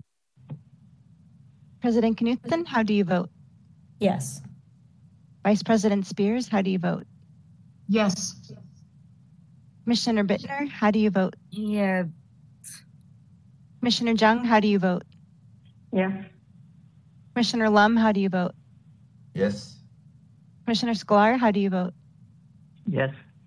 The motion is approved. Thank you. Okay, thank you so much, commissioners. The next order of business is agenda item F and requires a vote by the commission requesting authorization to modify the existing grant agreements with multiple providers for the provision of Aging and Disability Resource Centers, ADRC, for the period of July 1st, 2021 through June 30th, 2024, in the additional amount of $313,525 plus a 10% contingency for a revised total amount not to exceed $2,835,467. And Sarah Hofferberg will present this item. I will, this is Melissa. I will actually present for Sarah. Unfortunately, she had a last minute conflict. All right. Thank you, Ms. McGee, for substituting and welcome. Sure. So good morning, President Knudsen, Commissioners, Executive Director Dearman. My name's Melissa McGee. I'm a program manager with the Office of Community Partnerships. I'm here today to ask your approval of the grant and budget modification for the provision of Aging and Disability Resource Centers, referred to as ADRCs. The ADRCs serve as a one-stop shop for information, referral, assistance, and translation services throughout San Francisco.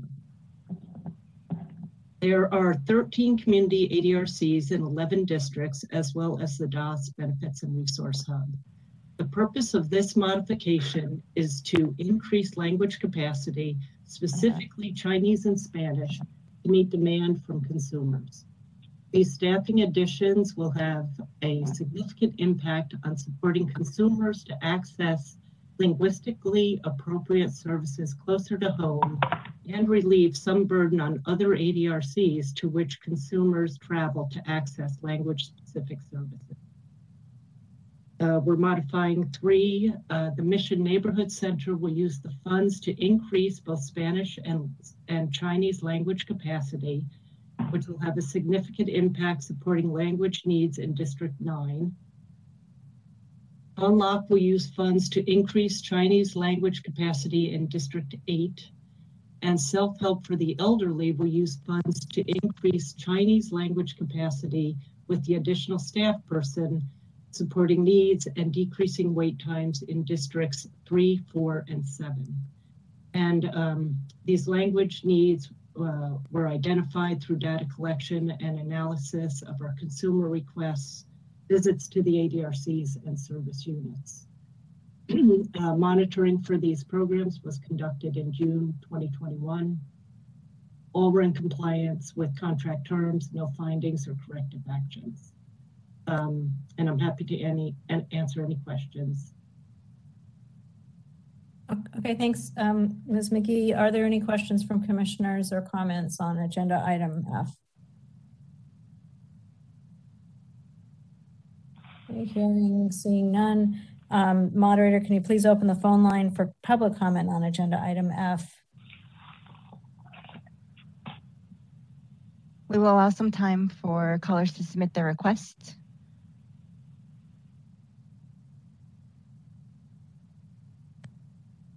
Moderator, do we have any callers in the queue? Madam Secretary, there are no callers in the queue.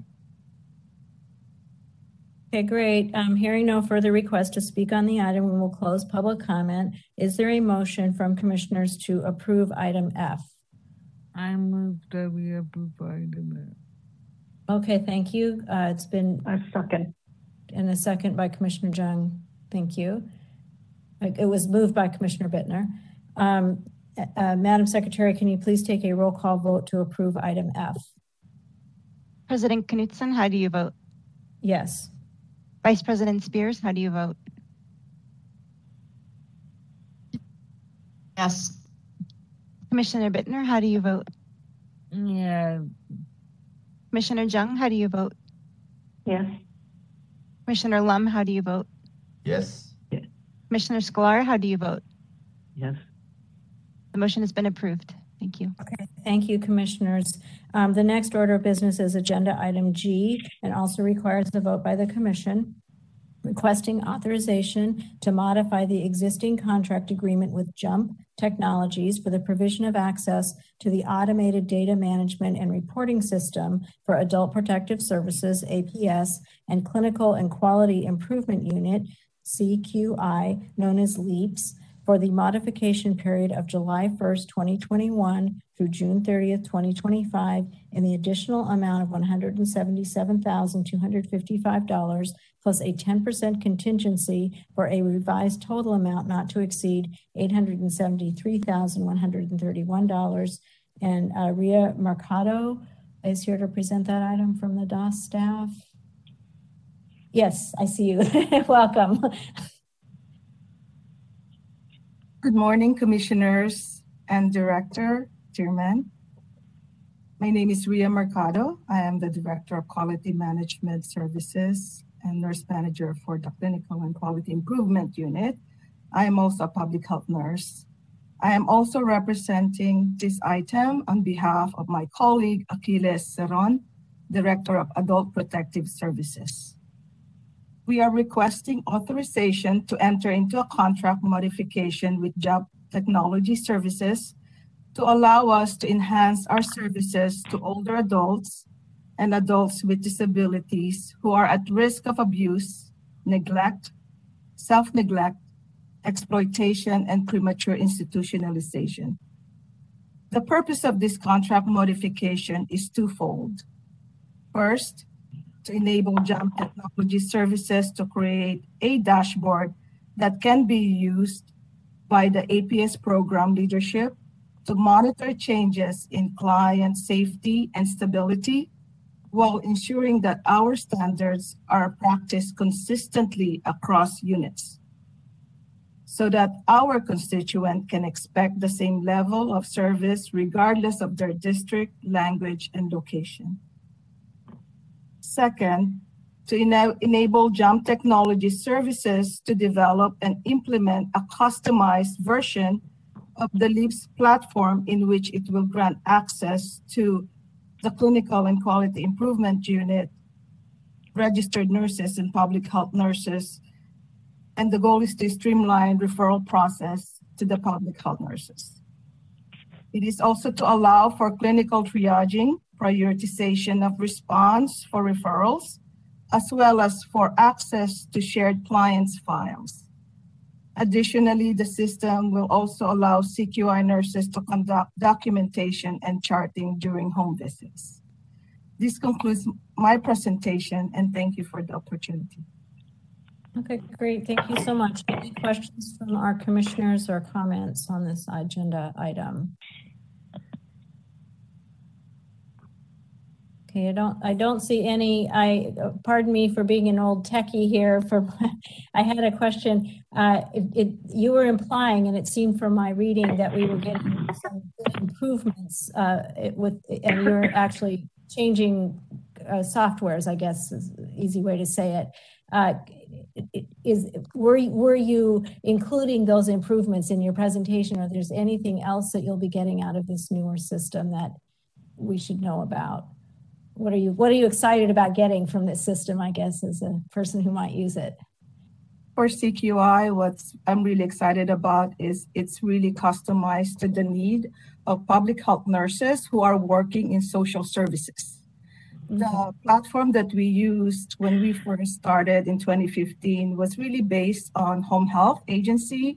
So there's a lot of billing, unnecessary documentation that does not reflect what we actually do. So I'm very excited to be able to have a new platform that will identify who are we serving, what are we serving them for, and the positive outcomes that we are creating or making a difference or addressing during our clinical consultation with many of our social services within DAS. Okay, great. No, thank you. I'm glad you could answer that. I had a hunch you could answer that question. I'm glad to hear that. I know how important it is to be able to use software. So thank you. And I also was interested in that you were requesting to be have SOGI data included in that, which I think will be another improvement. So that's great. Okay, anything else from other commissioners? Any questions or comments? Otherwise, we'll move on to a request for public comment on this agenda item.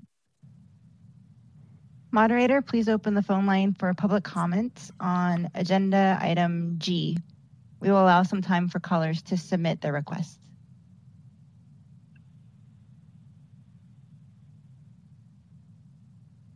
Moderator, do we have any callers in the queue?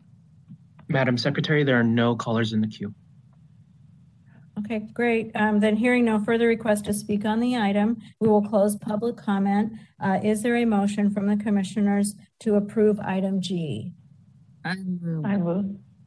I think I heard Commissioner Bittner first, and I might have heard, I think Commissioner Sclar was the second. Madam Secretary, can you please take a roll call vote to approve item G? President Knudsen, how do you vote? Yes. Vice President Spears, how do you vote?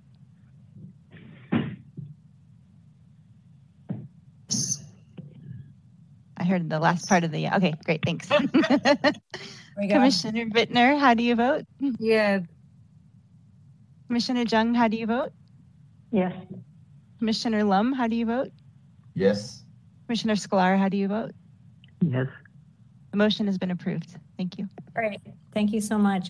Commissioners, the next order of business is agenda item H and requires a vote by the commission requesting authorization to modify the existing grant agreements with Centro Latino de San Francisco for the provision of nutrition services. It would be congregate nutrition services for older Americans, congregate nutrition services for adults with disabilities, and home-delivered meals, HDM, nutrition services for older adults, for the period of July 1st, 2021 to June 30th, 2025, in the additional amount of $581,592 plus a 10% contingency for a revised total amount not to exceed $5,007,244.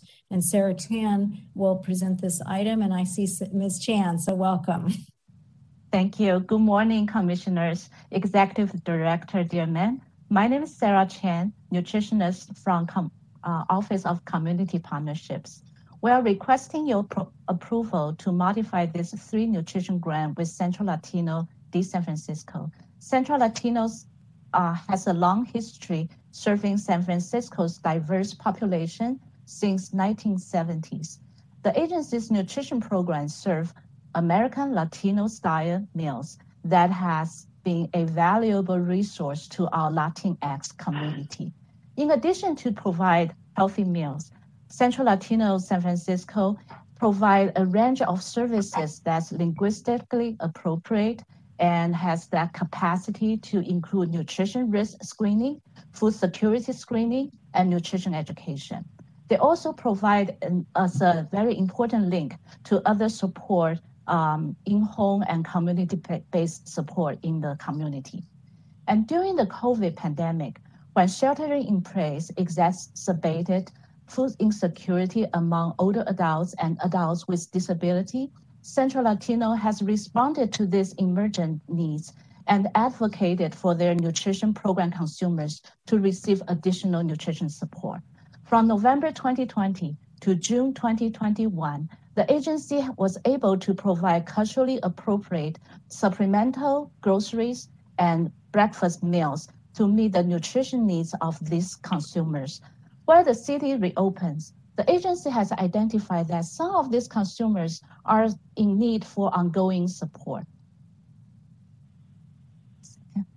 The purpose of this modification is to add ongoing funding to provide additional culturally appropriate nutrition support in the community to help address service gaps and emergent needs. With this added funding, Centro Latino will be able to provide annually 9,098 breakfast meals through their 3 nutrition services programs and 3,900 supplemental grocery bags through their congregate nutrition services programs to consumers who enroll in this nutrition program and are screened as food insecure and determined to need additional nutrition support. That concludes my presentation. I would like to ask your approval to modify these 3 grants, and I'm happy to answer any questions you may have. Thank you. Okay, thank you so much, Ms. Chan. Are there any questions or comments from the commissioners on this agenda item? Commissioner Jung. Yes, I just want to clarify, in terms of providing meals, are they actually providing in-person contributed meal? People are showing up to have meals together, or are you still being delivered? Those meals, since the pandemic, Central Latino has been providing hot to-go meals to consumers. Okay. And since the city reopens and the center is actually open up dine-in seating for the congregate consumers. So there is a staff checking in vaccination status. There's limited capacity at the center side. So for some consumer, they just really benefit by eating at the center with a hot meal. So it's about 10% of the consumer they serve has been choosing to come back to the center to enjoy the congregate dining at this time. So I was I visited the center a few days ago, and that was amazing. That some consumer really benefit sitting down and to enjoy that dining, but they really spacing out in their dining room. Okay, great. Thank you. You're welcome. Commissioner Lum. Ms. Chan, what qualifies someone for to become a consumer of these programs? So for the nutrition programs, for the congregate nutrition program, the eligibility is basically living in, you are 60 and older, and there's no other requirement. And in terms of this supplemental program, Central Latino during this time, they do the nutrition risk screening and food security screening. So they identify those clients has the most need. And so many of those consumers, very low income. And when they come to the center to do the lunch meal, that basically is the only meal they got. And so with this supplemental nutrition support, it really benefits those has really limited resource and need this support. Thank you. Thank you. Great, thank you very much. Any other comments, questions from commissioners? Otherwise, what we'll do is move on to asking for anyone from the public who wishes to comment on agenda item H. Moderator, please open the phone line for public comment on agenda item H. We will wait a moment for callers to submit their requests.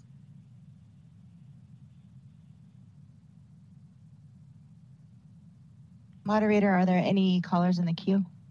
Madam Secretary, there are no callers in the queue.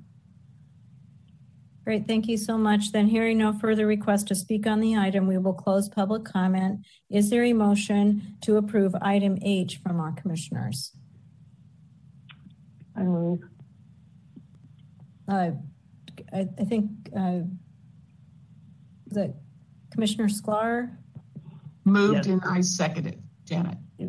And Vice President Spears seconded. Madam Secretary, can you please take a roll call vote to approve item H? President Knudsen, how do you vote? Yes. Vice President Spears, how do you vote? Yes. Commissioner Bittner, how do you vote? Yes. Commissioner Jung, how do you vote? Yes. Commissioner Lum, how do you vote? Yes. Commissioner Sclar, how do you vote? Yes. The motion is approved. Okay, thank you, commissioners.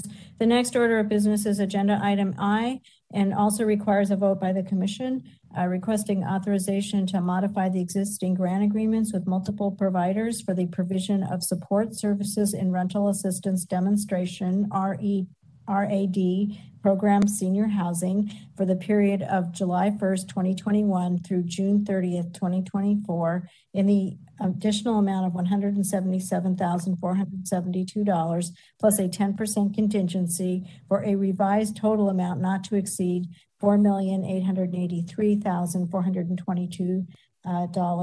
And Hannah Teferi will present this item. And here's Hannah. Hi. Welcome. Thank you. Always a pleasure. Good morning, Commissioners, Executive Director Dearman. My name is Hannah Teferi, analyst with Office of Community Partnership. I'm here today to request authorization of a budget modification for several grants within our rental assistance demonstration portfolio, also known as RAD. The RAD housing sites are a collaboration with the Mayor's Office of Housing and Community Development, in which DOS funds supportive services within affordable housing sites that exclusively house older adults and adults with disabilities. The purpose of the supportive services programming is to stabilize housing for residents through service connection and eviction prevention resources, as well as combat isolation by building community with educational and social activities. Through the COVID-19 pandemic, residents were isolated within their units, and while efforts were made to continually connect with them, currently additional funds are needed to reestablish community participation, enhance engagement with interesting and impactful events. Planned activity enhancements include nutritious cooking classes, exercise classes, and other resident-led activities so that residents can renew their excitement about participating in their community. That is my presentation, and thank you for your consideration. I'm available for questions. Okay, great. Thank you so much. Are there any questions or comments from commissioners on this agenda item? Okay, seeing, hearing none, do we have anyone from the public who wishes to comment on agenda item 1? Moderator, please open the phone line for public comment on agenda item I. We will allow some time for callers to submit their requests.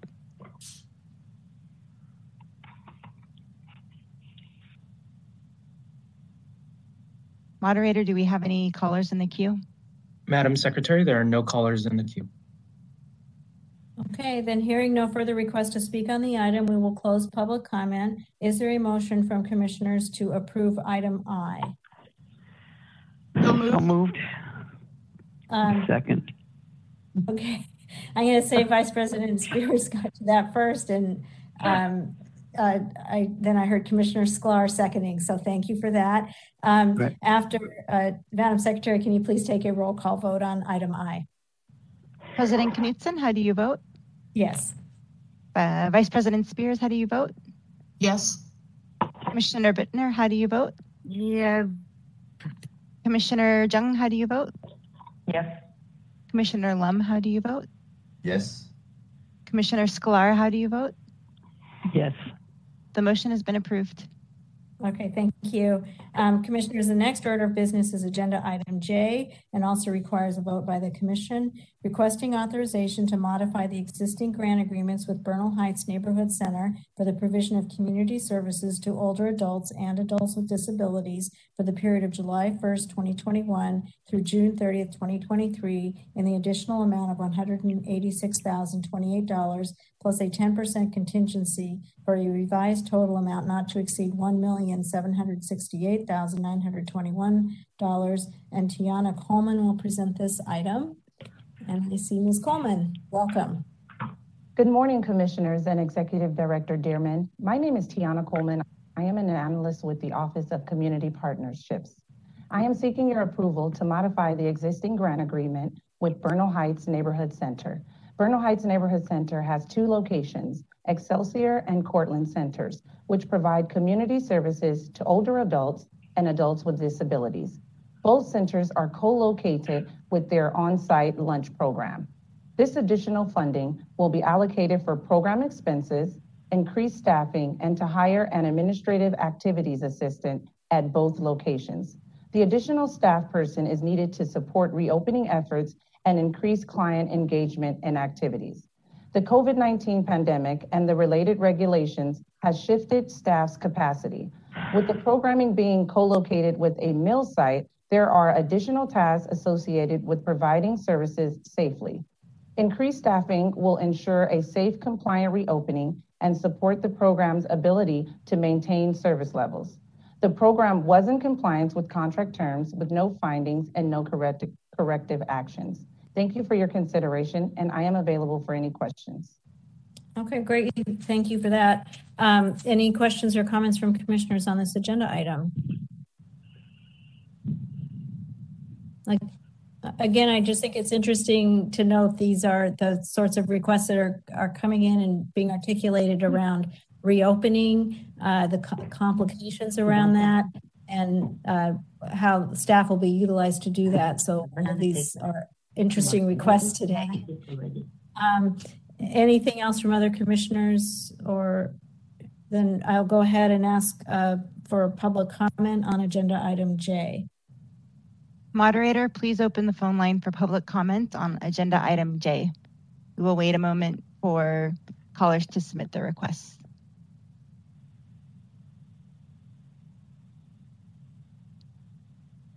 Moderator, do we have any callers in the queue? Madam Secretary, there are no callers in the queue.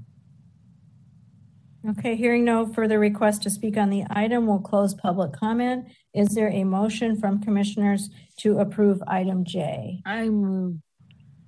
Commissioner Bittner has moved. I see a second. I second it. Okay. Madam Secretary, can you please take a roll call vote to approve item J? President Knudsen, how do you vote? Yes. Vice President Spears, how do you vote? Yes. Commissioner Bittner, how do you vote? Yes. Commissioner Jung, how do you vote? Yes.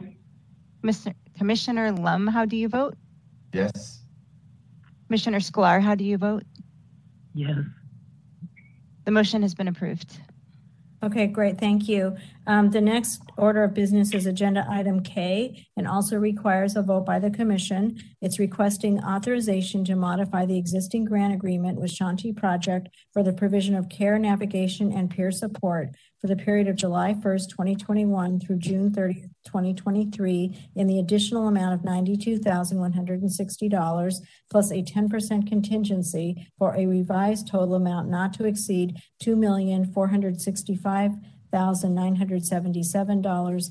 And Melissa McGee will present this item. And here is Ms. McGee. Yeah. And now, welcome. Now it's good afternoon. My name is Melissa McGee with the Office of Community Partnerships. I'm here today to ask for your approval of the budget modification for Shanti's Care Navigation and Peer Support Program. The purpose of the grant is to provide assistance to older adults and adults with disabilities who identify as gay, lesbian, bisexual, transgender, and queer, LGBTQ+, with guidance to access social services and peers who provide emotional and practical support. The grantee will continue to provide these services. This budget modification request is to provide additional funding for use of the MonAmi app, which is used for scheduling of services by clients and tracking of services provided by volunteers and staff. Monitoring for fiscal year 2021 was conducted in May 21. The program is in full compliance with contract terms. And I'm happy to answer any questions. Okay, great, thank you. Are there any questions or comments from commissioners on this agenda item?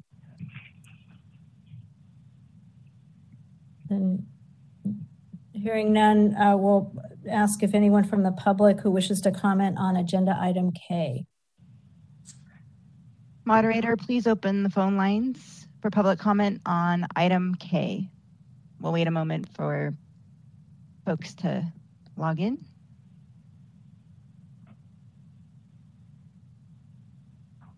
Moderator, do we have any callers in the queue? Madam Secretary, there are no callers in the queue.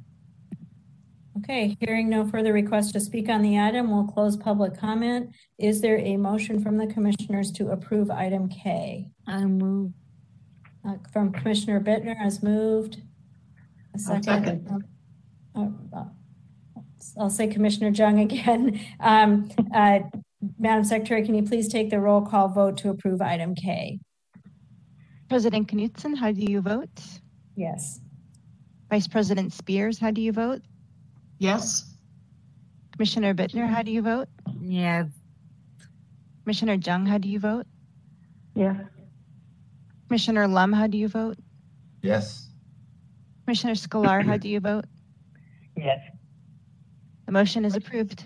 Thank you. Okay, great. Thank you so much, commissioners. That concludes our action items for today. Item 13, are there any announcements?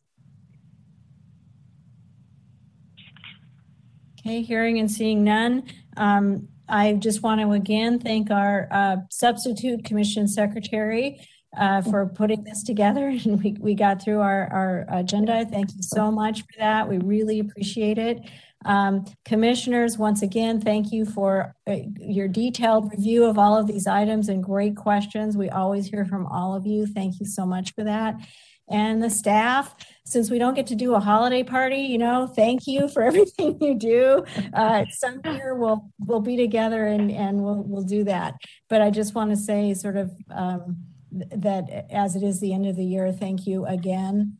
So much from our hearts for all the work that you have been doing to keep this city staying with its head above water during this terrible and unusual time. So just thanks for doing that. Also, I believe this is the first time many of the staff have been coming to us from their offices, right? They're back. So. I just wanted to make note of that, and thank you for all of the, I know, extra work and extra precautions people are taking, but we know that the work is effective because of that, so wanted to say thank you, and we're making progress here. So with all that long adjournment, I'm going to go ahead and adjourn the meeting and let everyone go. So thank you very much. Thank you. Everybody. Thank you. Happy holidays to everyone. Happy holiday. Yes. Hope you all get through it well.